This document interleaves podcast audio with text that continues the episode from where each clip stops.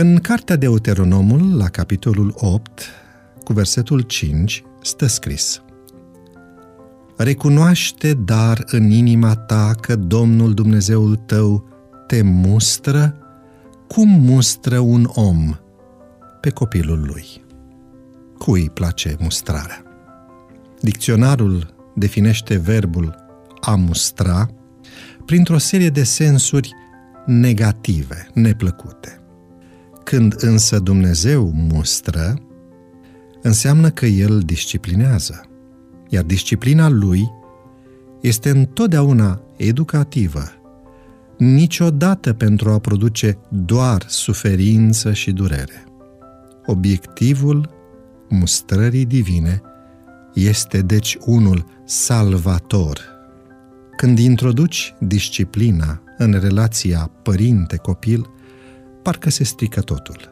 Fără disciplină, însă, nu se poate. Înseamnă să nu-ți iubești cu adevărat copilul.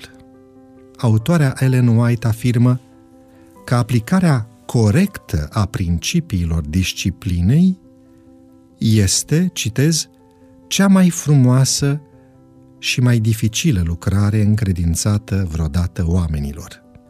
Ea reclamă tact, delicatețe, o sensibilitate deosebită, o cunoaștere a firii omenești, credință și o răbdare cerească, precum și dispoziția de a lucra, a veghea și a aștepta.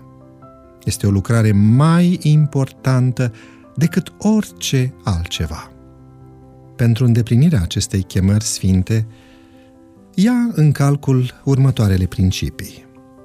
Cunoaște-le și înțelege-le lumea. Nu poți înțelege totul, dar încearcă să înțelegi măcar de ceul din spatele vieții copiilor. Apoi, poartă-te cu afecțiune. Fii convingător, dar nu zdrobitor, pentru că în stabilirea binelui nu trebuie să te bazezi pe poziția ta de mai mare al copilului tău, ci urmărește convingerea care se construiește pe respect, dialog, colaborare și argumente.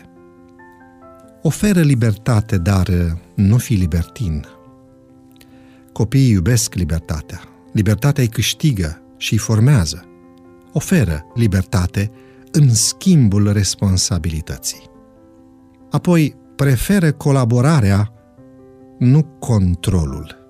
În loc să impui anumite reguli, mai bine discutați și stabiliți împreună regulile pe baza principiilor și explicați de ce binele e bine.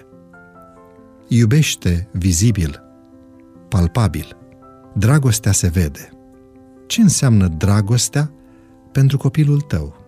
Iubește-l pe limba lui și principial. Și nu în ultimul rând, umple totul cu rugăciune. Rugăciune în tăcere, în ascuns sau în public. Iubește în disciplină ca ea să fie salvatoare. Roagă-te pentru bunătate și fermitate. Doamne, învață-ne să iubim atunci când disciplinăm și să fim drepți când iubim. Gândește-te astăzi la felul în care Dumnezeu aplică disciplina în viața ta.